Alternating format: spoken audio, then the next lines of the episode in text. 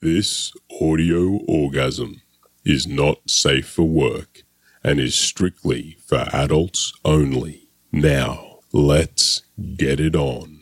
What? Jody, I'm gonna fucking kill you! Okay. Now, I hope you fucking overdose on cocaine! now say Po Boys podcast. Welcome to the Po Boys podcast! How can we fuck your day up? Beautiful. Welcome to the Po Boys podcast! We don't think rape is good, but we turn a blind eye! Rape! Rape! Rape! Rape! Rape! Rape! On the first fucking date! The one we did most recently, which was funny, was we called it International Street Food. And we had five guys of varied ethnicities. Correct. And uh, a girl had to blow them each for a minute apiece, but couldn't touch them, couldn't do anything but put their her mouth on their penis.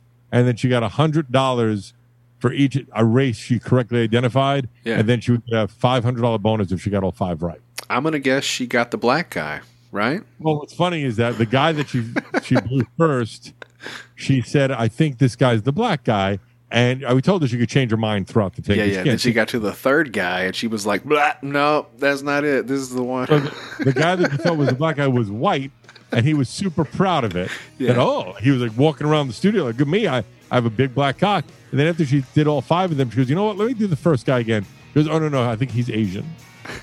See, that was just mean and spiteful. He got but it. no, then she flipped it. It like could not have gone worse for him. Whatever. She got it. She she just got embarrassed. She didn't want him to have all that clout. She had to take it down a fucking notch. Black dog drinks from the water, trying to cool his tongue. Like the king finds no peace, his work is never done. Nightfall, smoke on the water, darkness closes in. Will drown you for your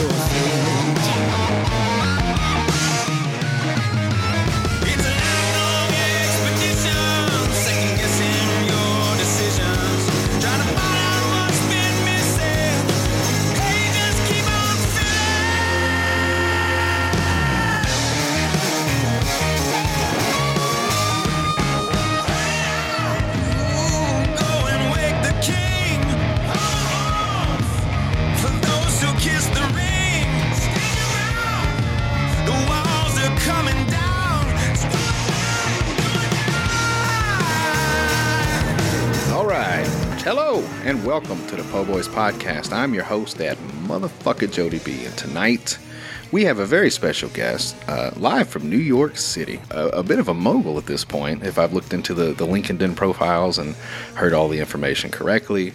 Uh, he's a fellow pervert. he's uh, also a fellow podcaster. Uh, he's the host of the SDR show, which is on the Gas Digital Network, which he also happens to be a co owner of. My guest tonight, the Jolly Jew Giant himself, uh, Mr. Ralph Sutton, joins the program. Hello, sir. How are you, sir? It's been a while since I heard uh, Zac Brown Band, to be honest with you, but it was nice to hear that. I don't know. See, I live in the South. I'm in, right in the smack of middle Arkansas, and it's funny to me when I get people from other places because I just assume everybody listens to this shit all the time. You know, he's relatively popular here. You hear him on the radio and whatnot, but uh, I enjoy his music, and I don't He's care who knows it. I definitely think so. I haven't heard him in a while, but he's definitely cool. Didn't he get um? I'm probably fucking up this information, but didn't he get arrested for drugs a few years ago in like some drug bust? Probably. I I'm feel gonna like that assume- happened a couple years ago. I don't know why, but I could be wrong. I'm sure someone will tell me that I'm wrong, but I have a feeling that that happened at some point. Well, well, I'm not fact checking it. I'll just take your word for it. He seems like a cool guy to hang out with. Why wouldn't he get popped for drugs? I just kind of remember hearing that in the news somehow that he was arrested for drugs or something in a hotel room or something. It makes sense. Well, that's I like that song in particular because uh, I'm a I'm a stone cold Chris Cornell fan. Um, he's one of my favorite singers of all time, and I believe he's one of the greatest singers of all time. Oddly enough, I'm not biased.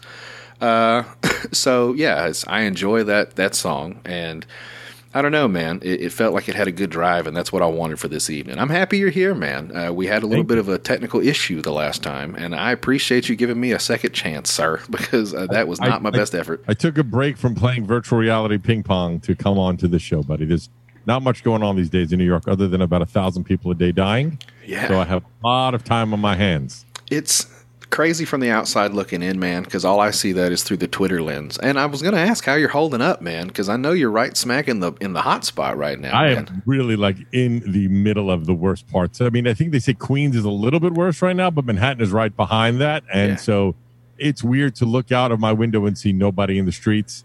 It's weird to leave your house and put on a face mask, put on gloves because you legitimately are, are fighting for your life in theory. You know, I am somewhat in the risky area Yeah. of So you- you're no group spring chicken, Ralph. not I'm 50. So that is put already, you know, that's dangerous. But also, I've had nasally respiratory problems in my life. Yeah. So that puts me in a risk category. So it's been fucking crazy. And I just stay home. I've been home by myself for a month. I get it. Like they want you to protect yourself. And look, man, I have a completely askew version of this. My my childhood home was dog shit. So I pay a lot of money to live in this house at the moment, and uh, I don't mind being here. But I also have shit to do. I got a yard. I got a kid to play with. So I totally understand isolation is a bitch too. So Are you, where, where are you? Uh, I'm on the outskirts of Little Rock, Arkansas. Like, Okay. And what's it like there? Is it, is it not crazy yet or, or what? I will say this: uh, I'm uh, what's what's the word, the magic word now? Personnel, like uh, necessary, mandatory personnel. I, I deliver tires. Essential, essential service. That so uh, I think mechanics, shit like that, are all still on the clock, and I'm on, but they've definitely cut the hours. I'm having to file for some underemployment now. Um, the traffic's great. Uh, you know, that's the one thing I've noticed. This is better than Black Friday. Like the last two weeks, I, I haven't had to get up early for work. You know, and I drive, and it's nice cruising, no accidents, no bullshit. But uh, I don't know, man. There's been a few little hiccups. Just you know, you forget that freedom of like, oh, it's eleven o'clock. I want to grab some food right quick, and then you know, Oh, yeah. it's that ain't happening. That's, no. In New York, though, you still have delivery services that are, you know, all the restaurants deliver, so you can get delivery almost any time. So that, thank God. But uh, a lot of the markets are closed uh, at earlier now, and Yeah. it's it's crazy. It's it definitely feels like, and I'm not alone saying this. We're, we're in a fucking movie. It's like this is not real. When everyone's talking about the virus, it feels like one of those movies where there's the, be- the beginning of. Either this is how the Planet of the Apes starts, or this is how you know Planet Z. What is it called? Resident uh, Evil. Have you bought, have you purchased a machete yet, Ralph? yeah, no, I, fortunately for me, because I already look like a monster, people are going to think that I have it no matter what, so they'll leave me alone. You're the first to go. You fuck, first time you sneeze on the fucking street, your head's coming off, bro. Some little fucking Filipino dude's gonna mess your shit up. Yeah, absolutely. So, comparatively, were you in New York like after 9-11 and shit when all that happened? I was here at 9 11. I legitimately saw the second plane hit the tower from my window. Snap. You know, I mean, I was kind of far away, but I saw it happen. Yeah. Because um, my uh, south facing window looked right at it, was probably a mile away, but I saw that happen. I saw the, ta- the second tower fall, um, which was crazy. Um, and I was here, and it was a crazy. First, it was a crazy time. I just talked about this the other day because we interviewed um, the singer of the Verve Pipe on SDR. It's not out yet, but he was in the movie Rockstar, right? Okay. Yeah, yeah. And um, quick summation of his little story was that their first album was huge, as you know, had the song "The Freshman." Second album, they got fucked up with drugs. They went to New York City, they partied it up, and wasted a million dollars of the record company's money. And the album sold eleven copies. You know, and then they worked on their third album. It was a really good record, and it came out three days after 9-11, which you know everybody's albums, just like any movies or albums being released now, all tours are being canceled. Yeah. you're getting screwed. But he was in that movie and we talked about it because the uh, I was at the movie release party, you know, the whatever they call that, the uh, premiere, and he was there, and I didn't really talk to him then, but we talked about how what a fun, cool energy that was. It was the Thursday before the Saturday, yeah. and then uh, I flew back that Friday, and then that Tuesday was 9-11, which is fucking crazy. And I was in the city, and I had a bunch of friends over that weekend that ended up all being stuck in my house for weeks. Yeah, because they locked that fucking place down, right? And that's what I was going to ask is comparatively, is it like similar to after 9 11, like with this nobody around? Because I assume that's what it was like, right? Yeah, I would say it's a good it's a good uh, comparison. The difference here, though, is also now it's more isolated because all the stores are closed. Oh, well, also, well, after they blew up the fucking, or the, knocked the shit down, everybody kind of went Team America, fuck yeah, you know? There was patriotism. this like right now, yeah. nobody wants to touch anybody. So they're like, Yeah. nah. Oh. Yeah, actually, it's funny. That's that's definitely You're true. Just side eyeing every motherfucker in the hallway. Like, keep your Yeah. distance, motherfucker. it's crazy now. It is. So that that's that's and also that was like a week or two in the initial like misery, and then it was like, all right, let's get our shit together. But now it's like, well, it's been a month. yeah. How much longer are we going? We don't know. We just found out today that um, what's the one state increased another two weeks. It's supposed to be done by April, end of April, and they just said May fifteenth today. And I'm sure that's going to happen to us too. Yeah, it's all over, man. I, not all over hypothetically. I'm just saying it's all over the country. I'm sure is is making harsh adjustments. I, I not to get off onto some money talk. I don't know if you would mind for a second. I heard you talking about all these loans and shit that uh business loans. My wife uh, runs a small business and she's been having to go through some shit too, man. They're offering up some pretty juicy fucking deals right now. Yeah, but for us, we don't qualify for most. Oh, bitch. Um, Sorry, we, man. uh, most of our employees are independent contractors. I see. Okay. And then it doesn't. You don't qualify. Although I heard that today that they're changing that. But what, what we're trying to do instead on gas is literally uh, pun intended is you know don't take our foot off the gas and Right. that we are launching new shows. We have a 30 day free trial. Every show is still live, not live, but every show is still recording. Mm-hmm. Not one show is not doing new episodes. We doubled down on content creation, even though we lost a bunch of advertisers, in the theory that maybe we'll get more subscribers. Yeah. And I can tell you that in the past two weeks, we've gotten more, so the same amount of subscribers as we did at the launch. You know, when we first started, everyone had their hardcore fans install, you know, launch and uh, subscribe, and we had the same kind of like uptick. As I don't ever like to talk actual numbers. No, no, no. just- I get it, man. but um, But you- it was like You've noticed. yeah, like almost uh 20, 15 or twenty percent Yeah. but That's all free. awesome, So dude. Who knows where they'll be in a month? They're all getting free trials, so we don't know how many of them will stay 30 days from now. It's it's a good deal, you know. I, what did Luis tells you to go pirate all the shows? I don't know if Yeah, you're a fan care. I of tell that. people that all the time. You log in. You there, there's a game called there's an app called gPodder. If you want to use it, that downloads every show instantly. Yeah. you put it on, and then you get it all. Uh, videos a little more comp- complicated to download, but you still can if you wanted to. You know, break the uh, break the law, whatever you want to call it. But I don't give a shit. I just want you to listen. I want you to enjoy it. I don't care how you listen. You guys have got what, like 20, 20 something, twenty two It's shows? 22 shows, but there's about 30 shows up there because we've any shows. There's a few shows that had left, Yeah. and we kept their content up there. So like Andrew Dice Clay did 18 shows one season. Uh, Dee Snider's up there. Uh, a couple. Of Lisa Ann is up there. Yeah. So there's shows that were there. Bruce Buffer, I believe, but um, Tim Dillon, Tim Dillon, I think it's still up there. fucker. But um, although we may have taken, we may have taken his stuff down. I'm not sure. Maybe not. I'm I have to look. But um, yeah, it's a good amount of shows. So you get a. I think it's eight thousand hours of entertainment. So fucking, we all need more shows right now to watch. I will tell you this: that, and I know you're a fan of Legion.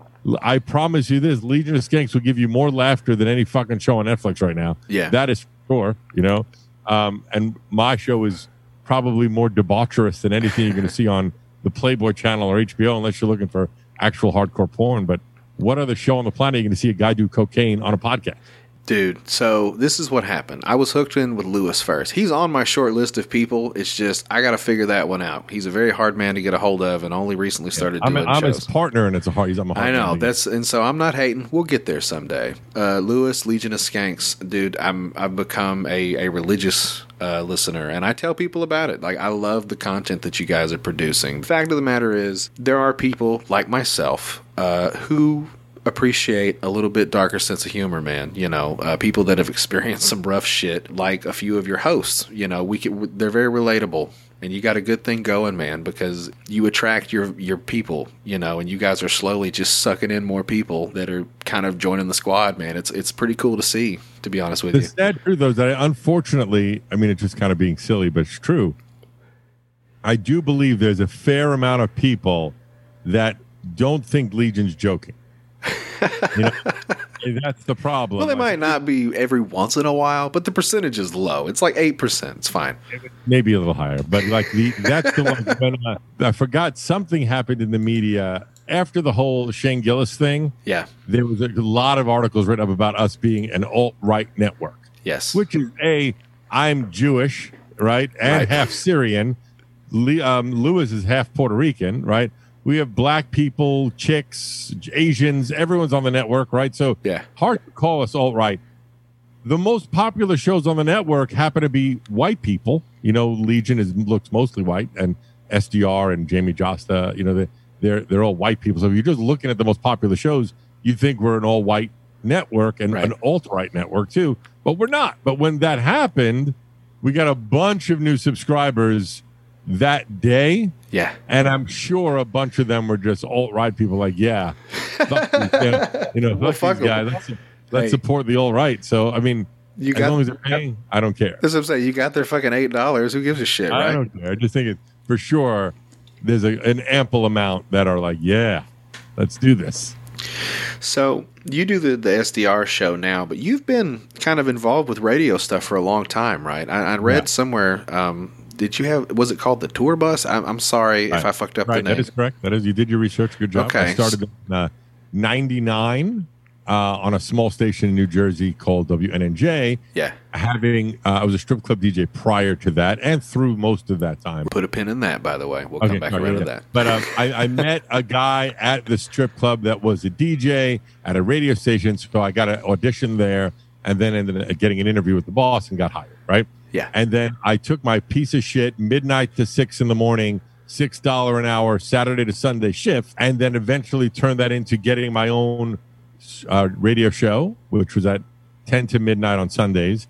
That I then got on the number one station in New Jersey called WDHA. That I then got syndicated onto about hundred stations around the country, Oh shit. all within the first. Uh, got it from my audition to getting a syndicated radio show in six months, and That's then quick. built that out over the next fifteen years, and made that was my really my only job for the most part, other than I was a strip club DJ for a while, ran a restaurant for a while, but my main focus was that radio show, my adult life. That I identified as Ralph from the tour bus Yeah. forever, and still to this day, like I'll go see a concert. Like I went to see uh, Whitesnake last summer, the summer before, with my mom and her best friend, because her best friend loved David Coverdale, and I called up the people that I used to know with David, and they gave me tickets. And from stage, he says, "Oh, we got Ralph from the tour bus in the house." And it's funny, I haven't been known as that for several years, but he still knows me that way. Uh, it's just what that's all about. That's all who I was for my whole adult life. I love it. It's so interesting to think. Look, so you've just basically gotten to meet and talk to rock stars for many, Every many rock years. star I've ever wanted to meet for the most part, except Axl Rose Yeah. and James Hetfield, and that's really it. Of people, I'm like, fuck. I wish I don't know why. I've interviewed every band I've ever wanted to interview, right?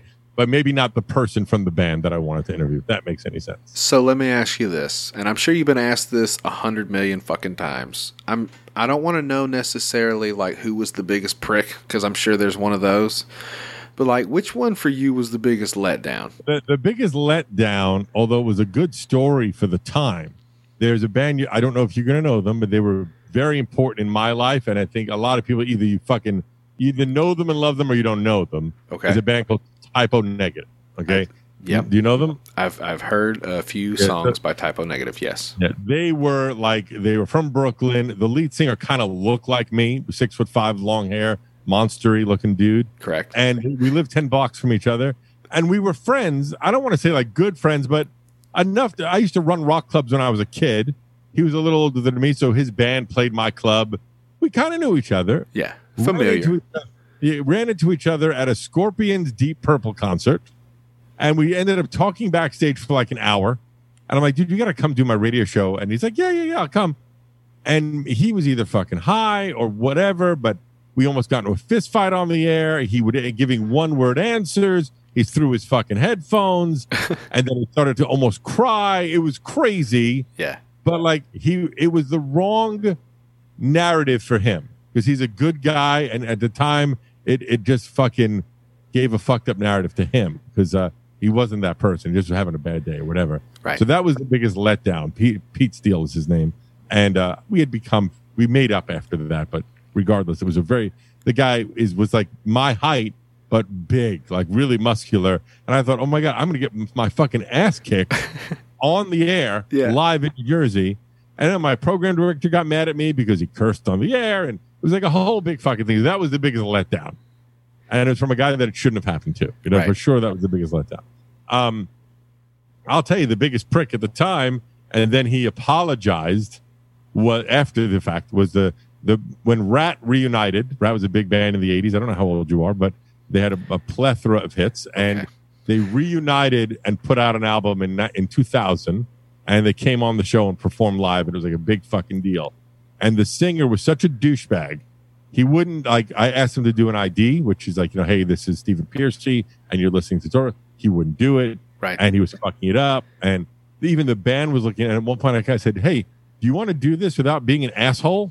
And the whole band was like, What? and he uh, he did it, and it was like a weird moment. And then they left. And then two days later, I went to go see them because I still love the band. right, right. It was just a bad moment. Yeah, and then he invited me on the tour bus and apologized and said I was having a bad day. I'm sorry. Yeah. But for that moment in time on radio, it was it was awful. Oh, was that should have like- been left into the stinger, Ralph. It should have been like, you want to do that without being an asshole? And he'd be like, this Yeah. is Pete. Thank you for listening to fucking. Yeah, yeah. If I if we could have at the time we couldn't we didn't have that ability, but that would have been as again also it's unfortunately it was pretty new in my radio career. I'd only been doing the, the show for about a year. If it was five years in and that happened, I would have done that. You know, but I was also you know, it's an interesting dynamic that when you are on the uptick Mhm. of doing interviews and shit, you want to ask the ballsy questions and be the the the outlier rebel guy. Yeah. But if you do that, you're very well aware that okay, this publicist is never going to let me have a band again. Yeah, it's not. It's not going to happen, and they might not let you release whatever the fuck you just said. Like, Right. there's a slight chance. Like, uh, and so you always you have to ride the wave of trying to be a little edgy, but not that edgy, and trying to do the right thing. I interviewed Sammy Hagar once. This is the first time I interviewed Sammy Hagar, Right. Uh, singer of, of Van Halen. I'm not saying it to be um, I'm I'm 33. I'm 33 years old, and I'm a fan of uh, rock music. Go on. Okay. Okay. So I get to interview Sammy Hagar. I'm walking in, and the publicist says to me, You got 20 minutes. I said, Okay, no problem. Go and sit down. We're at like minute 18. So I'm like, All right, uh, Sammy, thank you so much. I know we don't have a lot of time. They want to wrap it up with you. And he goes, No, no, man, I'm really enjoying this. Yeah. So let's just keep going. I said, You sure? And he looks at the um, publicist. He goes, Yeah, we keep going, right? And the publicist goes, Yeah, okay. So we go another 10 minutes, Right. right? And wrap it up. I was like, oh man, it's really great. Yeah, I was good anytime, blah, blah, blah. And as I'm walking out, publicist, hi, good, nice meeting you, Sammy here. Publicist let me walk you out, walks me out, and goes, dude, I told you 20 minutes. I said, yeah, but Sammy said, I, because I don't give a fuck what Sammy said. Now I'm late the rest of the day Oh, shit. because of you and your fucking extra 10 minutes. I told you you had 20 minutes. You're never getting any of my clients again. Oh, Right. And I understood it from his perspective when he put it that way. yeah. You don't think about it. I'm one of 50 interviews. And now because we went long, the rest of his day is fucked up. I get that. I mean, but if you're on the up and up, you need to have that kind of respect. But dude, you got to talk to Sammy Hagar for an extra 10 minutes. Fuck Yeah. off. But then I didn't get to interview him again for years because of that. Was it worth You know it? Did you at least ask good questions, or was it some silly Uh, shit? it's funny. The next time I got him was uh, we joked about it because Yeah. he uh, just we talked about it, but uh, and that was that I was hosting a festival in Texas. It's been a Um, while, Sammy. How you been? yeah. Hey man, you look you look different, you know. But uh, you know, things like that will always happen. It just it's part of it's. You have to roll with it, and you can never like what happened with us last week. The shit died. Shit happens. It's not about what happens. It's about how you react to what happens. right, dude. That's always gonna happen. that's what killed me so much, man. Like I said, I know you guys are dealing. I, I'm so uh, last week I should have had a backup plan. That that was the long and the short of it. And I think you guys now with having to deal with doing remotes because you guys have had you you're, have a beautiful studio with state of the art equipment and you produce very good content. But you guys have had to kind of deal with figuring it out. And I'm sure you guys used to do it from your apartment, so you know how to do, you know, local recording and shit like that. But you guys haven't really done a lot of remotes. No, the it's been, it's past, been so- a real uh, the the Thursday before the Sundays. The, the, so on Thursday two weeks ago, Mario, um, uh, not Mario Cuomo, Andrew Cuomo, right? Or What's his name? The Cuomo, whatever the fucking Andrew? Governor Cuomo. Natalie Cuomo? I, we'll get there. So he, he announced it went from twenty five percent of your staff could be at the office to zero. yeah. And I'm like, okay, and that starts Monday. So I call up, uh, we have a Slack channel for all the producers and stuff. And I said, all right, everybody, we have to meet tomorrow and figure out how 22 shows are going to continue come Monday Yeah. because we have no, we don't know how we're doing this. So it was like we went to the studio, we looked at how many mics we had, how many laptops we had, cameras we had, and then we got all the producers, all the hosts on the on the phones, and figured out what would go where, so that everybody could continue. And still, not everybody has like Zach on um, Real Ass Podcast still doesn't have the right microphone. Gotta get him a microphone, Ralph. I Yeah. fuck, I got an extra one here. I might send it to you. I love Yeah, that show. The and- we ordered, which is fucked up. Also, like we use the, the for the remotes, we use those Logitech C920s. yes. When we bought them years ago, it was two for a hundred. Now, because they know everyone's buying them for this Zooms and shit, they're three hundred dollars each. These motherfuckers. Can you, know, imagine it's crazy. how many shitty shows are starting right now? I don't mean to shit on people. Keep trying, guys. Get out there and get your hands dirty. But the boredom podcasts that are starting right now, For sure, they're going to that last will- for a month. they will all stop uh, the second that they're out. So who cares? You know, Actually, it sucks. You should pick up a lot of those uh, used fucking microphones. That's what I always make the joke. When I see people that are brand new posting their fucking their super expensive RodeCaster shit, I'm like, I'm gonna holler at you in six months. I'm gonna offer you half what you paid for that. you know, I ran a, re- uh, a restaurant for five years and uh, here in the city and went to cooking school for a little bit. I love I love that business, but not to work in it. But I do I'm fascinated by it. But one of the tricks that well not the tricks, but like the inside jokes of the restaurant business is restaurants fail more I think than any other business. every single day. It's Yeah, not a I good read market. sixty percent fail within the first year, and then the of the remaining forty percent, I think it's ninety percent of them won't be open in five years. Right. Okay, so it's tremendously high failure rate. very but- short sighted business. Chefs always tell people, "Oh, you got to get the best uh, burners, the best salamanders, the best everything." Because they know they're going to buy it for pennies on the dollar in six months. Yeah. Go ahead. No, buy all that shit.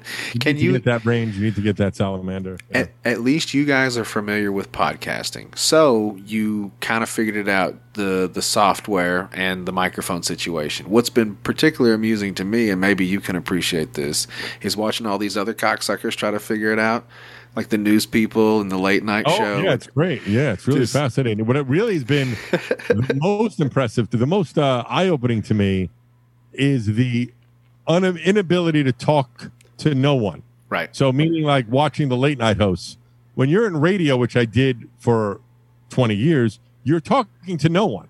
Yeah. You know, I mean, you're, you're in your mind. In my first radio job, they put a, a photo of the, they call it a P1, like your most popular listener. Mhm. It was like a guy in his like late 30s with kind of a mullet hairdo in a jean jacket. It was right in front of you. He said, Yeah. That's your audience. That's who you're talking to. Right. So you put, get in that mindset. But you do hours of radio where you're you're in alone in a, in a dark room by yourself and you have to make it sound fun and conversational. Right. And I watched like Jimmy Kimmel and oh, Kimmel's probably doing it the best out of the three of them, but Fallon's having a really hard time. Uh, the first episode with um, Colbert was a disaster, right? Right. And none of their equipment works. You know, like they go to fire audio, it's not working. And I'm like, these companies have fucking millions of dollars and they can't figure this out. It's amazing. Just like every time I'm at Sirius XM, you know, to do a show, there's always studio problems. I'm like, you guys have the same problems as us, but you're a billion dollar company. How is that possible? You should probably you should probably have somebody to fix that, guys. yeah, you guys don't have somebody? I'll get my guy. yeah, it's fine. So I know uh, with being the, the boss, I'm I'm particularly saddened. Uh, I know recently you guys had to call off Skankfest for a few months, and uh, Yeah. I know that sucks eating that dick, man. But at the same time, you guys were building so much momentum. How many tickets did you have left? Can you tell me that? Like I mean, it was less than 100. Ralph, you know what I'm saying? Like it sucks, but at the same time, you're gonna get six to eight more months of publicity out of this, and I, I'm sure Yeah. not a lot of those people are getting full refunds. A lot of those people It are was, probably you know, what? I tell you something bizarre. I, don't, I shouldn't be saying this, but who the fuck cares? It's just so weird. This isn't going to come out for many months. You can speak. Yeah. There's a there was a decent amount of refunds, and I understand that. That's fine, Yeah. right? I mean, it's not it's not a You'll sell Well, that. sure. You're going to sell those tickets. It's Sure fine. will. But yeah, so the way a refund, you know, we use Shopify as our platform for the uh, purchasing of tickets, uh, or Stripe. I forget which one it is that we're actually because we have a couple of different sites, but wherever wherever we're processing it from, and um, the amount of people. So Skankfest at the time of taping this was not that long, you know, while No. we're taping this, and of the people that needed refunds, twenty five or thirty out of I think it's like a hundred that asked for refunds, right? Out of the whatever the few thousand we sold, um, their credit card is no longer the same credit card. So that to me is an alarmingly high percentage. The problem with that, there's like it's like thirty percent of your returns, right? Is that you cannot refund that money to a different credit card. It's fraud. Right. So we're having an issue on how to get them their money back. Because I can not how many people lose to get a new not not a new card number, like the different credit card, different fucking company. Okay, wait. I don't know how how many how that many people had that happen. Wait, wait, wait, wait. Skank fans, right? Of course. Let's assume they're stolen credit cards. I would say that probably I mean it's too high of a percentage. Maybe And now, parents. there might be a few parents like they snuck the credit card out their mama's It purse. it is. It could be that too. But- it's just it's an amazingly high. It's an alarmingly high. per- I've had the same credit card from 1997, so Yeah. like over 30 years. I have the, the number memorized if I need it. Yeah, you know, so, yeah, Me it's too. fine. But I mean, to get 20% of your returns don't have the same credit card anymore is fucking crazy. Something's going on. I'm gonna chalk at least ten of that up to just blatant credit card. Uh, I'm fraud sure it is. theft. So the only thing we can do is we give them a gift card and then they can use it. I, I don't know what the fuck. I mean, I don't know what to do. I feel bad, but I mean, like, dude, I don't know what to tell you. It's fraud. We can't, I can't, what am I going to do? Mail you cash? You should send him a Wawa gift card. I think Big Jay Yeah. Oakerson would Yeah. approve that. That's probably true. I don't, For- but that still, we'd have to buy that because we can't get the money back. Ah, fuck. You're right. Good luck with that, man. I, I think it, it's it's funny that you guys, you know, I know that was going to be a big show. I tried so goddamn hard to get it. This is I'm going to pull back my curtain. I'll probably cut this out. But because of the toilet paper epidemic, I made enough money to pay for Skankfest tickets. But Skankfest didn't fucking happen because of the toilet paper epidemic. Well, technically, you still could uh, use them for September. I know, and I'm not. That thought is not lost on me. And you know, you're you're not a married man, so I don't know if you'll understand how much it sucks to, to to have it. Sometimes my wife's 40th birthday is this coming January, and coming up with enough money to do something nice for that is going to be kind of hard to do both. So Right. it's going to be a lot of fun, man. I know you guys are going to kill it, and I know that uh, it's going to be something to be talked about, and everyone after that's going to be even crazier. So I'm watching Yeah. it happen right in front of me, man. Yeah, it's very. But meanwhile, you said uh, before we started taping uh, that you were going to shit on me a little bit at the top of the show. What happened? I didn't really get any shitting on me. I said Jolly Jew Giant. Oh, that's nothing. I called That's you a fucking Jew. I mean, I guess I could have said the fucking Jew giant, huh? Yeah, it's all right. I knew that supposed to be a lot worse than that. That's really nothing. I try to be nice. I mean, you're my guest. I'm not going to hit you too hard. I don't fucking know you, man. That's fine. So, uh, I did want to ask you one thing with this. Uh, I'm going to jump through your jobs right quick.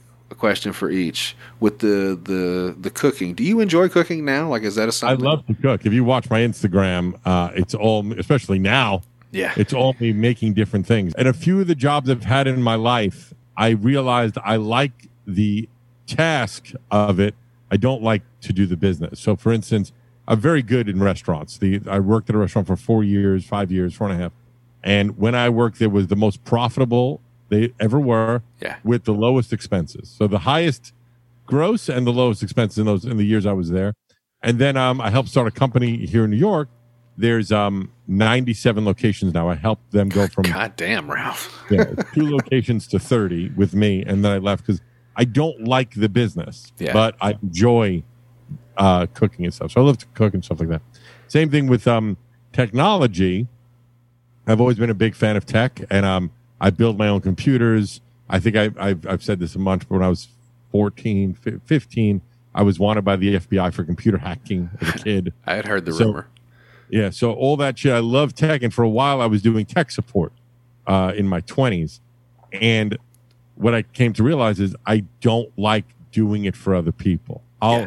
like building my own computers, like Gas Digital Studios. I figured out how to get everything working. I enjoyed that. Today I did something so stupid, but it was like just a goal of mine. I don't even know what I'm going to use it for, but I figured out how to the 360 avatar in VR Huh? right? Uh, a VR 360 avatar of me streaming to Zoom so that you can have a conversation with me, but me is my avatar in the quest while I'm walking around and stuff and talking to you. And I can like bring up your video and see you. It's pretty wild. It's pretty sweet. I don't know what I'd use it for, but I it's just fun that I could do that. I like figuring that shit out. When I was doing it for other people, Yeah. I fucking hated it. Like the day I quit was I was working for this um, restaurant that was open till like three, four in the morning, and they called me at two thirty and they say we cannot z out, which is a term for like you know closing the checks the Right, right. We can't close The up. print- yeah, because the printer's out, it's down, it's not working. They woke me up and I said, "Listen, I'm going to come, but if it's a stupid answer, I'm quitting."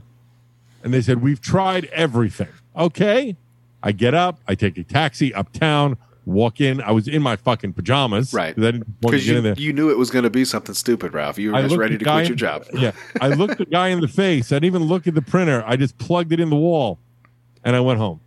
It was unplugged, It's time to move on, guy. Yeah, and that was the day I quit, and I never started, never looked back at that again. It's got to be frustrating, man. Like I like people, but I like helping people more than I like talking to people. It just kind of is what it is. Because sometimes people are fucking stupid. Um, Most of the time. with the restaurant thing and cooking, it, what is your favorite thing to cook, Ralph? Like what? You know what's funny? I like to always find things that I've never made before. Yeah. I like to try and like. There's a thing I made this past in this last month or so that I was really fascinated. It was like a um an idea that I had seen a little bit of somewhere online. I was like, let me fucking try this, and it was uh, pork Wellington, which is Wrapping a tenth in- of pork Uh-huh. split with apples in the middle, dried apples in the middle, wrapped in prosciutto with mustard, and then wrapped in pastry and baked. And you slice it, and it was fucking heaven. Yeah, that sounds wonderful. It was so good. And then I'll also like I'm not vegan, but I've been experimenting with a lot of vegan meals, trying to get more veggies in my life. So I made some really good like garlic sesame, uh, broccoli and tofu, and then I've been making that stupid. Uh, it's a trending thing right now on on TikTok. It's called the uh, Dalgona coffee. You know what that is? Tell me. People should look it up. It's just it's so stupid, but it's two tablespoons each, hot water, instant coffee, granulated sugar, two tablespoons each. Very simple recipe. Oh, that's what's happening. Then you just whip the shit out of it, ideally with an electric mixer, for like four minutes, five minutes. It'll change color and texture to become like a pudding. And then you spoon it over milk and then mix it all together. And it is the creamiest tasting thing you've ever had in your life. It's great. My wife uh, was a pastry chef at the Peabody Hotel for like 10 years. And uh, Mm-hmm. I'm going to tell her about that when we get off here. I'm probably going to listen back, and we might have to do Yeah, that. Dalgona coffee. It's really fun to make and it's very Instagrammable photo. It's a fun thing to do. Shit, uh, we just get we just get kicks making cool shit. That's the thing. We make pretzels and dumb shit when we're stuck in the house. So that's what we've been doing. cool. I understand it. That's what I was going to ask. Like when I met your favorite thing, like just something that you've probably made a million times that you Oh yeah. For me, I so when I'm brag cooking that you make the best. when I'm cooking for myself, yeah, it's a lot more slapped together than if I'm cooking for other people. yeah. The recipe for myself that I make all the time that is just so fucking delicious that I will tell you it's probably the best tasting steak you're ever going to have. Okay. It's got to be skirt steak, Ooh. Okay. my favorite cut. Low fat. Um, and then you take a lime, juice a whole lime, two tablespoons of lime juice, okay. and a good heaping like tablespoon of chopped garlic. Mix it all together to paste. Wrap as much of it around the, uh, you know, massage it into the meat, Yeah. and let it sit at room temperature for about 15 minutes. That's what's The up. lime juice will break down the connective tissue of the skirt steak. Then you just grill it on a super hot grill, depending on the thickness of your skirt steak, maybe two minutes per side, a little more, a little less, depending on how thick your skirt steak is. And then always cut skirt steak against the grain. Correct. Other steaks you want to cut with the grain, but skirt against. And I promise you, it's the most delicious steak you've ever had. I'm going to ask a dumb question, just because I am no uh, professor of the uh, the culinary arts. I could probably get a flank steak. Is that similar to a skirt steak? similar, but it's not the same texture. You get okay. it. Skirt steaks are more popular now. It's a different piece of the. It's a. It's the same muscle. Yeah. It's a diaphragm. I knew it was in the, the same neighborhood. I just wasn't sure yeah, if it was it's, like it's a very door. different texture. uh, flank does better on longer cook, and skirt does better on shorter cook. I see. So, So, just get um, it get it warm. I would say that it's a. You you can get a skirt steak. You'll find it at any good market. Not right now. There's no Not right goddamn beef. Right. You, you got to wait a month. I will say this. You asked me earlier if there's been a lot of changes. One of the worst changes is there's no fucking beef. Like you got to go uh, early in the morning after all the old people get to go shopping, and then you got to just get in there and get it because by the end of the day, that shit is gone, bro. Yeah. And not. See, it's funny is that here in New York, there's a term called a bodega. Corner The store. bodegas are probably 25% more expensive Yeah. than going to a regular market. So it's like a gas station, but they sell real Yeah. food. But there's a couple of bigger bodegas, and you go in and they, they have everything because nobody, even in a time of crisis, people are like, well, fuck it, I'm not spending 20% more on milk. You know, so you go there and they have, and there's nobody shopping Yeah. and they have everything you want. It's crazy. I tell you what, see, I could get down with that here in like the the podunk towns. Uh, we have Walmart, right? Everybody goes to Walmart. Uh, a few days ago, they put it to where there was only one customer allowed per thousand square feet of building. So at max, we're talking only supposed to allow hundred to two hundred people in a Walmart. Now that's awesome if you're in the Walmart and you're like, look at this shit. There's nobody fucking in here. But the line wrapped around the fucking building, man that's where I think it's all going to go down. Like I think when Yeah. those worlds collide between the guy who just got paid and needs fucking something to eat and needs to buy groceries for his old mom versus the dipshit that's just there to buy fucking, you know, candles and CDs and dumb shit. Somebody's going to get stabbed in that parking lot. Like it's going to happen. I want to show you on a completely different subject. I don't know if this is going to come off on the air, but I'm going to show you a text I just got from Jay Oakerson. Let's see if you can read this. They see there, Big Jay Oakerson just texted me, right? Yes, sir. And you read, hold on. A little bit further. Say, does your mom have fake? Does your mom have fake titties? And I wrote, yes. Absolutely. That's the text I just get from Jay, just so you know. It's the kind of shit you get on a daily basis. See, I talk about fucking my buddy's moms usually times. Like, hey, how's she doing? Yeah, well, my mom, my mom was a hot mom. All my friends wanted to fuck my mom in, in high school. Yeah. I've seen a few of do? those kids grow up. They don't. Sometimes they don't turn out so well. It's just a lot. I did have one other thing, just real quick, with the strip club DJ thing. Uh, Yeah. What would you say is the best strip club DJ song? There's a few that are long, like I've heard Stranglehold and shit like that, like extra long songs for getting lap dances. Like, what do you think? Would you say is the best strip club song, like either to get action or like the longest one, that you would recommend to people, Well, here, here's what's funny about that. So hold on a second. or I'm sorry. tipping the DJ? You know? So here's what's weird. In any respectable strip club that I, I worked at only, not to sound like a douchebag because it's such a an odd brag, but only at like really high end clubs. They don't really exist anymore. Right. The um, gentlemen's clubs. Now they're titty bars, but the gentlemen's clubs that were 25 $30 to get into in the early 90s, that's a fucking lot of money now still. Yeah. You know, but in like 92, you wanted to get into Pure Platinum, it was 25 bucks to get in, you know? It's like a monthly porno subscription now. Yeah. Right, exactly. And table dance were 20 bucks a pop. They're still 20 bucks a pop now, 20 years later, you know? So my clubs, every one of them, if I played a song longer than three minutes and 30 seconds, Yeah. I would get fired. Oh shit.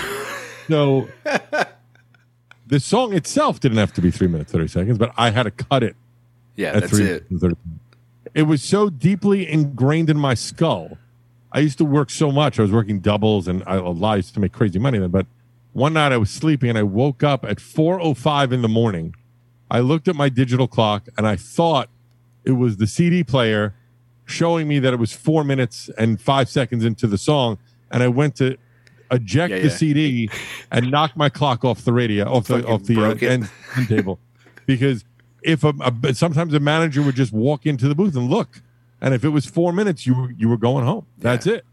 I understand that from the business point of view because that's my point. Is that's a good deal? Is you get stranglehold at a strip club? It's like like Yeah. an eight minute goddamn song. That would never happen. Play In-A-Gadda-Da-Vida. It's 26 minutes long, but that Yeah. would never happen when I was working because I would even cut it shorter. Because in my head, if I get three minute songs, on average, it was about 25 songs an hour. I think that's right, 20 songs an hour. Um, and that would mean that much more money for the girls because at the end of a 10 hour shift, that could be as much as another 100 songs, right? So that could make them a lot more money throughout the night. It's just that many more songs to make that $20, Shit. right? I think my So- songs would have gone down to three minutes and fifteen seconds. Yeah. I, mine were all three minutes, 305. You Yeah, know, that's what I'm saying. Sometimes was- even less. We're starting And- to talk money now. the girls, the club itself and the girls would all generally make about 30% more when I was working because of the song choice and the, the, the turnover of songs and the energy, whatever the fuck, to the point where I used to get flown around the country to train other DJs on how to be better strip club DJ. I bet your have- fucking music brain works so well, Ralph. Like that's the thing is, Not much I've, it used to. It used to work much better, but yeah, it's you know it starts to get a little cobwebby. You got to dust that motherfucker off once in a while. yeah, yeah, yeah. I was used to be so. Not only like this before there was such a thing as like Shazam, and even like you couldn't really Google song lyrics, you know, in the '90s. Yeah. but I could tell you a song of any genre, almost like within three seconds, regardless of the genre. I knew what song it was immediately. Friends would call me up and go, "What's that song?" That's like Yep. boop boop boop boop. I'm like, "Oh, that's you know whatever," and I would know that, but it doesn't work that way. I mean, I'm fucking old, you know. So, but in my 30s, absolutely. So, to me, and also by the way, and I'm God, I'm sorry to go off on such a tangent on strip clubs, but I would fight with the girls when I would get there and explain to them, "Listen, I know you want to hear. Right. This is in 92, 93. You don't know what Um, the fuck you're talking about, ladies. I'm controlling the play the goddamn fucking- flow. yeah. I, I would say, give it my way for two nights. And if it doesn't work, I promise you I'll play whatever you want going forward. Yeah. But not only have to play what I want, you have to act like you like it, even if you hate it. Because I'm playing for the customer, not for you. That's what's So- up. You got to make them pull that money out, man. Right. You got to so the guy that energy. singing along. He sees a hot girl singing to an ACDC song. He'd be like, holy fuck, this girl and I have music in common. I'm Yep. going to give her a $100. That's it. And sometimes you could probably control the ladies even with the music. You know what I'm saying? Oh, Like yeah. if you're playing the stuff, then you know like what their asset is. You know, you learn how to kind of control them and make them find that right groove. You know what I'm saying? And it's also about that ebb and flow. You can't play high energy music for five hours straight. No. Everyone's going to be fucking exhausted. So it's a figuring out that way to keep it just at the crest and bring it back, just at the crest and bring it back. And you keep people there far fucking longer. Right. And then you play Kashmir and everybody pulls their money out for a moment. You got to take it up. Take it. That So- was the other thing. You couldn't play songs, any rock song that everyone knows backwards and forwards from beginning to end. You couldn't play because you're cutting it at three minutes. They're going to know you're fucking cutting it. That's true. you know too. so yeah, you'd yeah. play remixes or you'd play different songs from bands that they know and things like that to make that transition it was it was a wild time there was a time dude i was making $2000 a night in cash 23 just tips and and from all the shit. no i bought money. my apartment you know what i mean it was like it was fucking i was working five, i remember one day i worked three days in a row 12 hour shifts you know but it's really it's 15 hours because you had to get there an hour before it opened and then they, the club wouldn't officially close till an hour after it closed Yeah. then you had to wait and get tipped out from every fucking girl. And then they'd have a meeting and then I'd have to drive home. So it was fucking 15 hours. But I worked three 15 hour shifts back to back. And then I was off that Saturday and I looked and I made $6,200. I'm like, oh my God, why am I not happy? Because I was miserable there. Yeah. I was having sex with gorgeous girls and I was making crazy money, but I was fucking miserable. And that was the day I decided I need to start getting out of this business. If I'm not happy with this money and these girls, I'm never going to be happy. Right. So this I- is I the started to best, transition best out. thing you could look for, man. So this is Yeah. you just start looking elsewhere. Well, um, I, I had a couple more things. I'm so sorry, man. It's uh, I, I know you only wanted to go probably about an hour. That's so I'm fine. gonna- Go ahead. I think it's fine. I'm I- here. so, okay. You've worked as an old school radio personality. Like you've had to probably stay in some rules and guidelines and stuff. So, what is it like now coming from that school of thought and having the show like SDR show? I listened to you interview, uh, oh fuck, the porno chick. She was just uh, the last Kendra? Ken- Kendra, and uh, it's.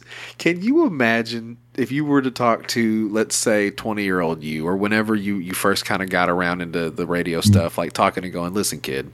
I know it sucks that you're going to have to deal with some of these things and cutting everything short, but just know, like one day you're going to get to ask this chick about her butthole, like on camera. It's fine, and it's not going to be weird. Like you're going to get paid to do it, and you're going to have a good fucking time. yeah, it is funny because I think about so to me, while it's fun, you know, and it's crazy, and that's we try to always think on SDR, Yeah. what can we do to take it to the next level? Y'all have had some highlights, man. We definitely have. You know, we're running out of things to up the ante with at this point. But um, I've come up with two new ideas that I'm excited about. Whenever we come up with a new debaucherous, disgusting game we can play, it always excites me. But there's nothing like live radio. There was a point in time where my show was live on about 25 stations. And then the other 50 or so aired it on delay like the next week. But we were live from, you know, New York out to LA across the country 20, 25, I forget exactly how many, we were talking a long time ago, but a, a bunch of stations live, Yeah. right? with no delay.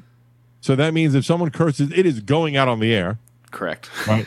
and if a band, you know, you had the band was supposed to show up at a certain time and you could only interview them between this time and this time because radio was super strict. Right. And also, if the show was was uh, four hours, so eight, it was uh, eight to midnight, right? So the hour had to end at the hour. So eight to nine Cut it. is eight to nine, right? You can't continue talking. If a song's playing, you got to fucking cut that song because you have to play the ID legally from the FCC Mm-hmm. within 20 seconds, give or take uh, 10 seconds of either side of that hour. Okay. So I had to map out every song before every show, figuring out how long our mic breaks would roughly be, give or take, and then talk longer or shorter as the hour went by in all four hours. Right. Right. And there's no do overs. And everything's live, everything's one take. You can't curse. And it was crazy. There were times where things would break in the studio, and in between songs, I'd be under the fucking board with a screwdriver, Duct tape and shit together. you know, and there then it was and it was a big audience and there was no do-overs and you would get fired Yeah. if something happened And you did that, That for a long time, right? 20 years 20 years Fuck, Um, man. That's so crazy. and um you can't do anything over you can't and there's no redos so and a band shows up late and that fucks up everything yeah. you know so i used to tell the band they have to be there by 8 even though they weren't going on until 8.45 right just because there would be time to get them in there have something to eat get a drink whatever and they'd come at 8.45 and stay till 9.30 that was generally how we would do it sometimes they could stay later but we could only talk a certain amount you can only talk for even though I was interviewing fucking ozzy it's a three minute it's a three minute talk Yeah. And That's be it. happy with it. That's all you're going to fucking get. Yeah, Make- make it count. So that energy you cannot get on a podcast. You can edit and post. You don't care if you curse. Who cares what happens? Who cares what you say? You could take that out later. Oh, there was dead air there. We'll fix that. There's none of that. Okay. So that energy will never be replaced. Correct. What you replace it with is doing things that excite you that you know you can never get away with. I feel like we're kids in a candy store. Yeah. The other thing that was a big jump for me, which you could tell by the uh, elaborate stories I'm telling here, is that in radio, one break, one thought, one minute to three minutes, depending on the break, and that's it. You do not get to extrapolate. You have a story. The story is I went and bought milk. That's it. You can't tell the, the 20 minute version of that story. You have to make it funny in a minute or entertaining in a minute. And I would be saying things off air sometimes, figuring out how I could truncate a story.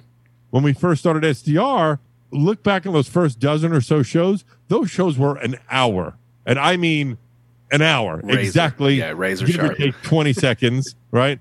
And I would talk very little because I was in that mindset. Jay would be more verbose. He's used to using more words for comedy and whatnot. And then as we went on, I started to allow allow myself to a if a show's going good, go 110, go 115. Yeah. If a show's not going good, end it at 55, 56. Who cares, right? So that was the biggest transition for me. The same thing within radio. When I was doing strip club DJing, it's a very different voice. It's a very high energy, hey, like loud, in your face radio talk. Obnoxious. I mean, uh, strip club talk. yeah. And then radio is conversational. I'm talking to the guy in front of me. I'm talking to you. Just like at podcasting is even more conversational because radio is fake conversational because there's no one you're having a conversation with. So it was just that those are three different ways to talk that are all different than when you're talking on the phone with your mom or whatever the fuck you're doing, your wife. It's very different. You have to learn those skill sets.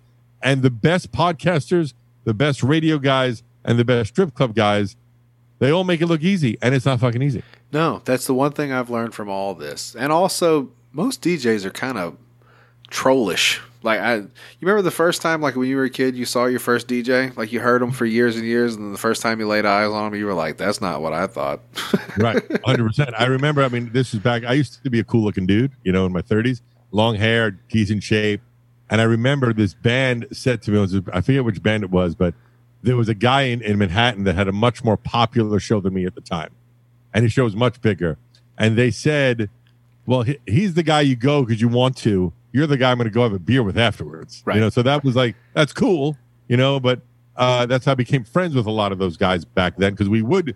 There was a time it's not it's again not a great brag, but we'll go back to like in the years of the 99 to like 2005 was the big point for radio. Radio started to It was big. That was around- satellite radio when all that shit kind of happened, right? Yeah. exactly. So that was when radio was really big. And there was a time when like I my phone would ring or I'd get a text message. It'd be Tommy Lee. Then it would be a slash or it would be like I'm in town. What are you doing? Kind of calls. I was like, holy shit, man! I can't. If this was Yeah. me, I'm not doing anything. What the fuck are we Yeah. doing? exactly. I mean, I, but it's like one time I was sitting with uh, a friend of mine. And she's a somewhat famous actress. Uh, her name is Jennifer Esposito. She's been in a ton of movies and shit. She's one of my best friends forever. And we were sitting at a restaurant. This is not that long ago. And just by chance, three back to back calls came in. It was Dee Snider, Andrew Dice Clay, and then I forget who the third was, like another comic. I forget who the fuck it was. But she says, "Because who the fuck are you right now? Like, why is that happening?" But it was all because they're working on shows on my network. You know what I mean? But it just looked funny that all three of them came in one after the other. I'm a badass, obviously, lady. Yeah. Settle But down. again, it, it's not really a brag to get an Andrew Dice Clay call Right. in 2019. you know, same thing was like when when and Tommy Lee is texting me in 2005. It's not 1987. right. You know, so it's it'd be a different story if it was 18 years ago. It's still cool to me, but most people are like, oh, that that's funny, as opposed to holy shit. Now it would be like, oh my god, look, it's Justin Bieber calling me, or or what's her name, uh, Cardi B just called me. Yeah. but that's not happening. You know? I don't even know who the fuck that is. What does she do? Is she a stripper? so that's the the thing, man. Like I uh, I haven't gotten around to SDR until recently. I checked out a few episodes. I did the latest one with Kendra Sun- Sunderland. Sutherland. Yeah. And when then I read my text messages to her on the air. It was it was uh, not bad, sir. Um, Jesus Christ.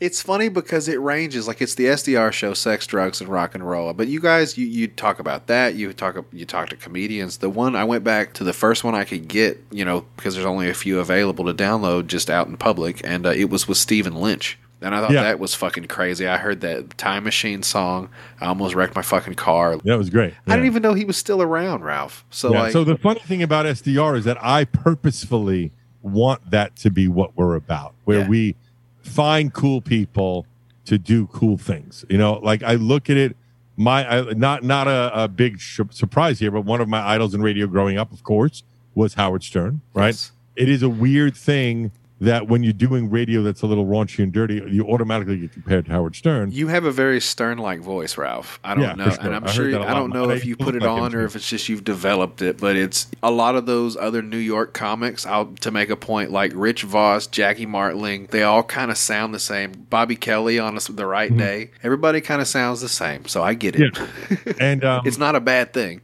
What I loved about Howard growing up is you didn't know, am I going to get to this morning? Is this going to be a fucking Sybian coming girl crazy show? Or is fucking uh, ACDC going to come in and perform live? Like you, or was it going to be a really funny show with a comic? You never knew what was going to happen on that show every day. And that's what kept making you come back. So that I purposefully, unless I cannot avoid it, will never put two rock stars on back to back, two comics back to back. If you look at the shows, it's always a rock star, then a comic, then a stripper, then maybe a stunt show, then Mark Cuban or whoever. You know, like it's just it's all these different. It's always something different the following week because that's what I want the narrative of SDR to be. Yes, we still get crazy and do things that I don't think anyone's ever done on rate in, in podcasting. I don't think Yeah, you've had some people have some crazy blowjobs on the air. Didn't you say some chick peed in y'all's mouths? Like it's you guys have had some some escapades. I had a couple here that I was gonna just ask or recommend, and one of them actually Jay said on the episode today, so I scratched it out. But it was uh, you know, have pictures of women and then have pictures of their vaginas and see if you guys could figure out which one was which just by matching them to the Right. thing. The one Uh, I wanted, we're going to do that with assholes. That's why Like, I heard it, and I go, "Oh shit, that's the same idea." So the, we're on the, same one page. I'm doing, the next one, which I did this on a boat. I host this thing called Shiprocked every year, and we did it as a joke for an SDR thing, like a bonus material thing. And I forgot about it. It was a stupid idea I had five years ago. And I realized, God, we never did it on the show. We should do that on the show where we get a glory hole, Yes. guys put their dicks through, and we have a cup with some sort of substance in it through the hole. So it could be jello, could be pudding, could be rice, whatever the fuck it is. Yeah. And you have to identify it just by putting your dick in because you're not going to see it. Oh, I'm on that all day. Yeah. Be the grand champion, no problem. Yeah, it's a funny idea. So I know you guys have had things like blowjob contests and stuff, and I'm going to ask this question. I know a little bit enough about Can Jay. you be a competitor? I guess I could. Fuck, it's you know we're it's it's 2020. I can't be hateful. Uh, so you guys have had like the blowjob contest. Have have you guys ever tried to pull a prank on each other and like maybe say, oh yeah, let's see who's better between these two chicks, and then you let a guy blow you, like on we a glory did hole a thing. show called. We had an episode. The first one was called the Olympics, Yeah, and we had a uh, hundred dollar and a thousand dollar escort, right? And you got blindfolded one minute blowjobs to see if it was worth the extra nine hundred dollars. Correct. And we both picked the cheaper girl. The second one of that, Or Olympics two, we didn't do it, but Ian Fidance, who you ju- just had on recently, well, at least when you tape this, um, Yeah. and then Mike Harrington were the two guys. But one of the chicks was a trans chick, and they didn't know which was which. I think that idea is funny because I said that I said to have a trans woman would be like you know the one notch, but the other one would be, would just be like Sergio, Sergio Yeah, yeah. from fucking down the hall, man. He's he liked the But extra I wouldn't want to do that to a, to a person unbeknown. Like nothing I've ever done has been mean spirited. Like that could scar someone for life. I think. I don't know. Maybe. But the one we did most recently, which was funny, was we called it International Street Food, and we had five guys of varied ethnicities, Correct. and uh, a girl had to blow them each for a minute apiece, but couldn't touch them, couldn't do anything but put their her mouth on their penis, and then she got a hundred dollars for each a race she correctly identified, Yeah. and then she would get a five hundred dollar bonus if she got all five right. I'm gonna guess she got the black guy, right? Well, what's funny is that the guy that she she blew first, she said, "I think this guy's the black guy," and we told her she could change her mind throughout the tape. yeah, She yeah. Then she got to the third guy, and she was like, "No, that's not it. This is the one." the guy that we thought was the black guy was white, and he was super proud of it. Yeah. And oh, he was like walking around the studio like, "Good me, I, I have a big black cock." And then after she did all five of them, she goes, "You know what? Let me do the first guy again." She goes, "Oh no, no, I think he's Asian." See, that was just mean and spiteful. He Yeah, got it. but then she flipped it. It's like could not have gone worse for him. Whatever. She got it. She she just got embarrassed. She didn't want him to have all that clout. She had to take him down a fucking notch. So with the SDR show, like one thing I thought was fun is at the end I've heard you when you interview people you like to ask uh, sex, drugs, rock and roll, first experiences or memorable experiences. I don't know. I haven't listened to enough episodes now to know. Has anybody ever asked you those questions, Ralph Sutton? We, the first episode we ever did was us answering those questions to each other. Yeah. Uh, and then we decided at the end of the show, let's make that the question we ask everybody at the end of the show. So here's So that's how we started it. Here's the fun thing. I haven't heard that episode, but one thing that I do know is since the first episode of the SDR show, you've probably had some interesting sexual experiences. You've had definitely had some interesting drug experiences. And I'm curious if you've had any new like new bars in the rock and roll experience. What is not so much the first, but at this moment like what has been your best? Stick out. Yeah, yeah. Is that what you're- So the one And- that stick out. I know you're I'm probably going to get get out soon. So this is my last series. This is what I had. I was really curious about this because I, I don't know how often you get into it. So I'm, I'd like to know. So the drug thing, uh, I would say for sure, was when we tried Molly on SDR because I do a drug a year.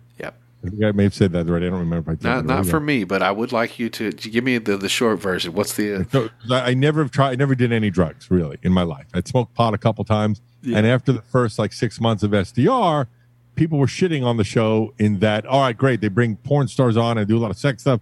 They do a lot of rock stuff. Jay smokes pot. Is that the is that the drug part? Big fucking deal.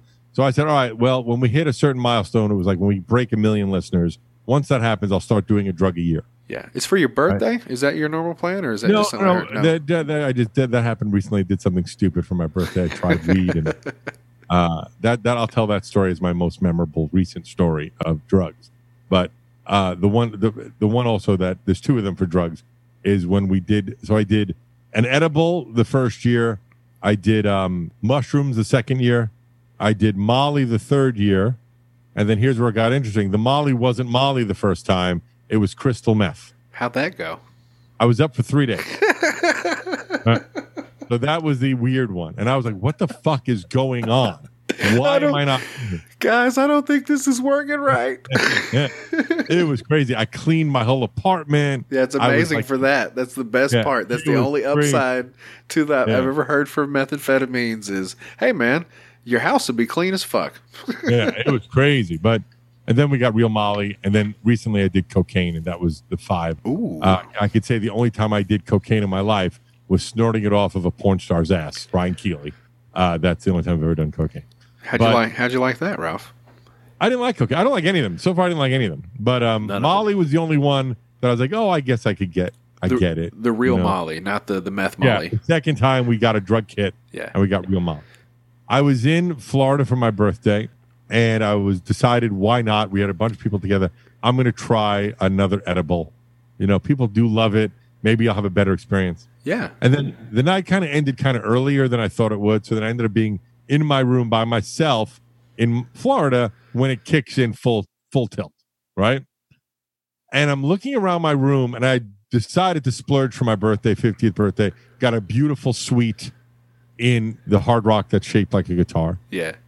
And I'm looking around I'm realizing, oh, in the bathroom, first it was the light switches are all much lower than normal light switches, like Wow. half down. Yeah. I'm like, that's kind of weird. Maybe it's just some sort of like cool thing. But also the door handles for the outside terrace and stuff were all lower. Well, you're a giant, Ralph. Well, but even for me, I, I, I know the regular level. And I get into the bathroom, I'm like, oh, there's handlebars in the bathroom. And I'm like, oh, this is a handicap room. Oh. Right. Okay. Wheel. It's a And- wheelchair accessible room, basically. Yeah, but but a ha- handicap. Yeah, Right? yeah. Yes, that's what we call it. For the most part. and I'll tell you why. Then I started to believe when I'm high, oh, I'm handicapped. Hundred percent. I'm mentally challenged. Yeah. and they put me in this room on purpose. And I'm just realizing it now at 50 years old that I'm mentally challenged. You had a revelation. Revelation super high. And I started going through things, but but I had a radio show. I was like, well, it was on Saturdays. Maybe they were doing some sort of like community outreach for things for people on Saturday. Like I wasn't thinking everything fully through, but I've slept with girls. I'm like, yeah, but maybe they were your nurses and you were convincing yourself that you were dating them. So every step of the way that I was trying to talk my way out of it, I had a rational thought of why I'm, oh no, I'm just retarded. You're totally You know? re- you're retarded. And look at all these dumb broads banging the retard. That's Yeah, amazing. but then, then I thought maybe I didn't really fuck them. I thought that my brain made me think I was fucking them, but they were my nurses. Yeah. You follow what I'm saying? Like that was my head. you were and deep. You, I- were- you went deep, man. How many milligrams was that? I don't know how, but I tell you, I spent that night miserable because I finally figured out that I'm mentally challenged. That was the most recent. And then about five in the morning, I, I'm like, what the fuck am I? What is my problem? Yeah. And then I quickly wrote it down. I was like, well, I can't wait to tell Jay this. Yeah. And that was part of the story. Was that that's the most memorable drug experience in in recent years. I need to get the the milligram on. Dude, I've only done pot really. Like I've done a little coke. I like the way it smells. Uh, I did painkillers after my accident. I got shot when I was 16, and like I took painkillers for like a solid six months. But they make Mm-hmm. you so fucking groggy, man. And I just I switched to to the pot, and I've just kind of indulged that since, and it, it does. I, I have a I have a brand of uh, a strain of weed named after me. Do you uh, really? yeah, from a company in, out in, in LA. But it's I did a dumb modeling campaign when I was twenty something called Bronzo Sensual, Okay. and it's a ridiculous photo. And I showed it on the air to make fun of myself a few times, and then it became a go a go to name that people will call me as a joke. And then even um, Sal from the Impractical Jokers loved the ad so much that he stole it. And then in one of the uh, Impractical Jokers episodes, it's behind him the entire time. yeah, no, I'm It's gonna just I'm, up on the wall. Ralph. I'm gonna need that picture for the cover art for this episode. Yeah, actually, sure, I'll send it to you. No problem. So the strain is called Bronzo's Blend. But anyway, um, so that's my drug. My my sex story. Let's see if I have anything that pops in my head. Right now, the last month, nothing has happened. So Yeah. that's that's not exciting. You know, But you do pretty Um, well for all your efforts, from what I understand. I'm fucking stuck numbers. in here. No one's coming here right now. It's not happening. You know, New York City is a war zone, so it's not happening. Uh, it either means that every girl I date is a hypochondriac, or I'm really bad at sex because no one's coming right now. That's where we're at right now. Yeah, Um, literally. I'll tell you right now. Here it is. The best thing that's happened to me recently. I went to Costa Rica. Was it Costa Rica? The no, DR. I went to Dominican Republic for a, for four days with two gorgeous Russian girls that I met on Instagram. That was pretty amazing. It's pretty good. Yeah. Um, but then obviously they're not the most uh upstanding citizens, I guess you would say, you know, Yeah. that whatever. Because Little- then little a friend of mine also hit on one of them on Instagram, and then they were going to go away. So obviously, that's what they do. You know, they want free trips, so they sleep with guys. Whatever the fuck, that's fine. Yeah. So he tells me, "Hey, have you ever met this girl?" I said, "Oh, I just went away with them, her and her girlfriend last week or two weeks ago." And he's, "Oh, I'm going to try. I'm trying to make that happen." And I texted her. It said, "A hilariously small world." I think you just uh, was talking to one of my good friends. She got embarrassed and blocked him, Oh, and now he's mad at me. you almost got don't an know why it's my Eskimo brother, fault. Ralph. Yeah, I don't know why it's my fault. Anyway, so that's that's my drug story, and then concert. I feel like I saw a great concert recently, and I don't know what it was. Or even like, have you had an interview lately that's been pretty cool? Like, I know it's a I little bit say, deeper in. Believe it or not, uh, I really thought I wasn't gonna like the guy from the Verve Pipe, but a fucking super cool dude, man. He's good looking. He can sing, plays guitar, and just has great stories. I'll end this with his cool story, which is he was 18 in the military on the border of Czechoslovakia and Germany. And it was not like an official border, it was just like marked off with border stones. Right. Because It wasn't like the, the actual The middle the of fucking nowhere. checkpost. I got it. middle of nowhere. and he was in his fatigues. He's a kid, and he would look across the fucking border, and he would see an, a, like a mirror image of him, a Czechoslovakian kid with a gun and the outfit. But they were just there, like taking notes. I saw somebody today because we weren't in we weren't at war. You just couldn't talk to them, Yeah. couldn't look at them, couldn't make any hand signals. You just write down what you see. It's like right? North and South Korea now, right? Don't they have Yeah, that kind exactly. of shit where it's just standing at the line, look at each other? and he felt but it was in it wasn't like in the border crossing it was in the middle of nowhere right and he felt so disconnected from the world and he said you know i'm gonna fucking make a connection with this guy and he took his cigarettes and he left them on the border stone and left and he came back a day later and as he's walking over he sees those cigarettes on the border stone still and it like upset him that he, nothing happened but he went and picked them up and noticed they were czechoslovakian cigarettes Oh. so the oh. guy swapped them out. And he felt right then and there in the middle of this fucking craziness, I made a fucking connection and he never forgot that. And that's fucking cool. It is cool. They had a moment. Yeah, they had a moment. And then he said, I'm going to hold on to these forever. And then he lost them. That's the way it goes, man. Fuck it. Yeah. Ralph, it's been an absolute pleasure to get to talk with you, man. Do me a favor, and uh, I know stuff is kind of crazy right now, but do, you can do plugs if you'd like. Give uh, all your Sure. info and let people Very know where easy. to find you.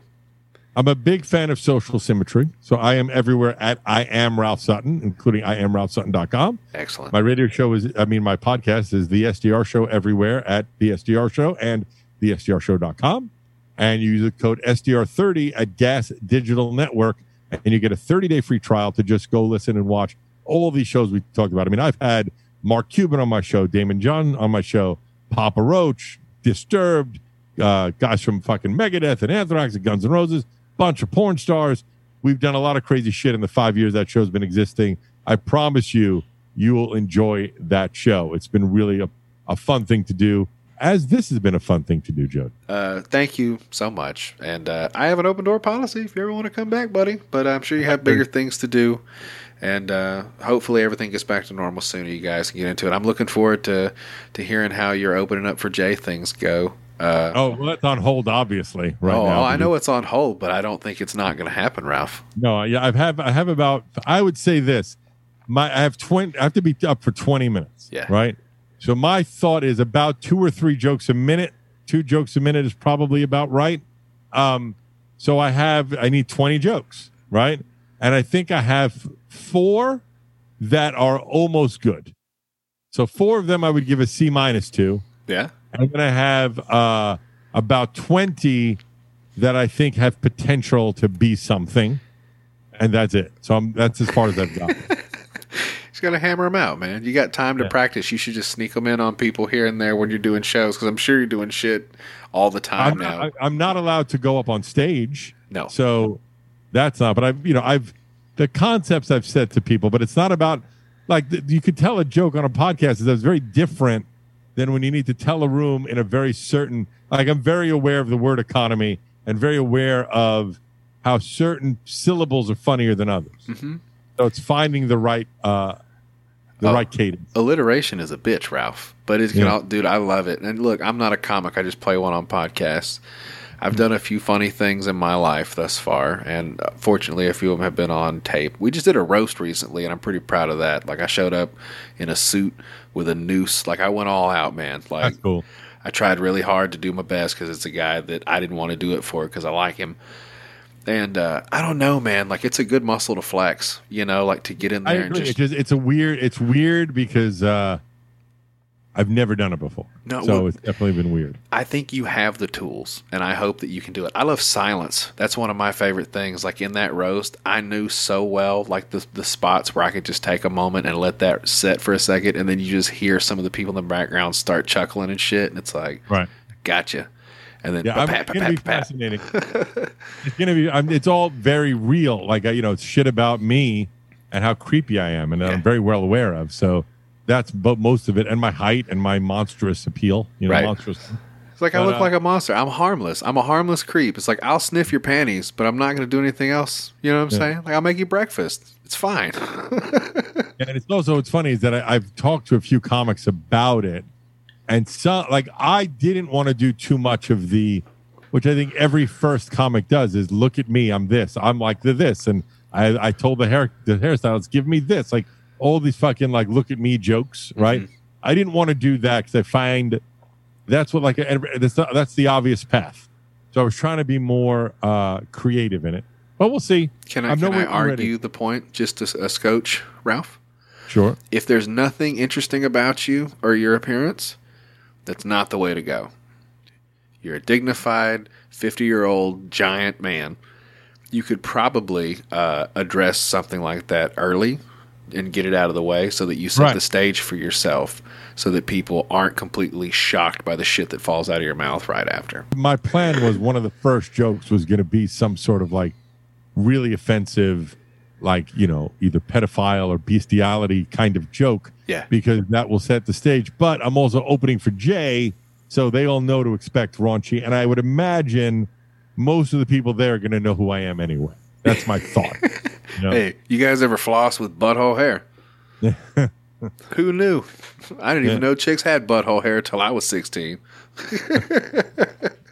all right buddy thank you so much for your time Hey, have a good one, man. I appreciate it. I'll let you know when it comes out, but I will edit and all that other good shit first. So thank you, and uh, we'll see you down the road, man. i'll be good buddy That was my conversation with Ralph Sutton. Be sure to follow him. If you like the content, subscribe to the Gas Digital Network. Tons of shows, tons of entertainment, and uh, not a bad price altogether. Of course, I haven't paid for it. I like I, I just wait like a normal poor person until the shows come out. But I enjoy the stuff. You guys might like it. Also, um, if you'd like to, to follow this show or contact me, uh, Google search it, Po Boys Podcast. You found this one already, but if you need to get a hold of me, at Po Boy Pod on Twitter, tell your friends, tell your mama, tell your friend's mama about the show. Like, subscribe, rate, review, all that good shit, guys. Uh, as always, special shout out to the sponsor, the OG Killer, biobidet.com. Use promo code POBOYS. You get 10% off anything in the store. Look around, man. There's all kinds of stuff. It's not just things for cleaning your booty hole, but they specialize in things to clean your booty hole. And if there's anything you've been curious about, I get you a little discount and uh, all their products, high, high quality, very efficient, effective, easy to install. You know, give it a shot, man. 2020 is the year of the bidet, and I would be happy to take your money for it. Go to www.biobidet.com. And we'd like to welcome a new sponsor, Kushy Dreams. They say, smoke your CBD because you can. And I agree.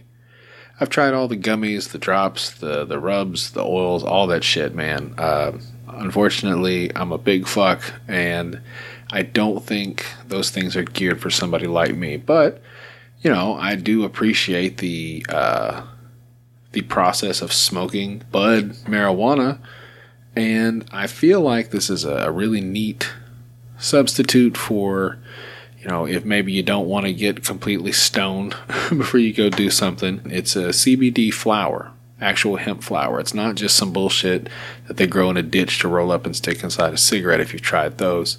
These are high quality strains. There's six to actually, uh, you know, boost your your general activities, man. Relax, peace, create, hustle, energy, dream. All those can have a benefit to you depending on what you're looking for in a CBD product. Um, you know, I think the interesting thing about these are instead of just having some low rent, basic ass CBD flower, they actually get all the CBD they can out of the product as opposed to just, you know, enough to make it work. I've enjoyed it thus far. It looks like bud. It tastes like bud. It smells like bud. I can't believe it's not Buddha. You can go to their website, kushydreams.com. K U S H Y. Use your promo code POBOYS. You get 15% off your first order. They actually sell little canisters of prepackaged CBD bud uh, nitrogen sealed. They ship it right to your house, man. Or you can get a pre rolled, a fat little joint cone, man. You can toke on that. The prices of the strains can go up, down. There's going to be a product for you no matter what your budget is, no matter what your ailment is. So, guys, go there and check it out. Use the promo code, get a little discount, and actually smoke your CBD because you fucking can. And that's that. The bills are paid, guys. We're back in business, and uh, I got new stuff coming. Sorry, it's a couple days late. It's the summertime, baby. I'm on my straight up Jimmy Buffett mode, and I'm so happy that I got to talk to Ralph. And uh, I'm so happy you guys decided to listen. Thank you, thank you, thank you. We'll see you next time.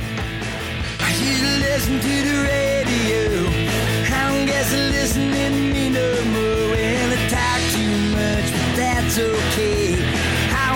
Understand a single word they say. This morning about the immigrants. Don't say nothing about the president of democracy. Don't it that way. I can say anything I want to say. So fuck the FCC. Fuck the FBI. Fuck the CIA. And little, little motherfucking USA.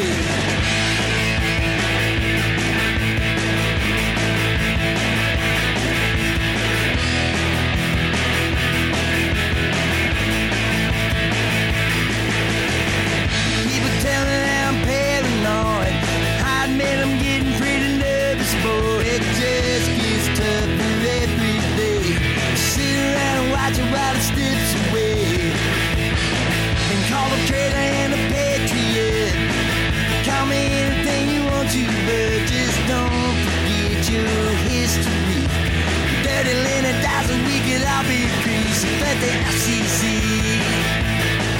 the FBI, the CIA, living in a motherfucking USA.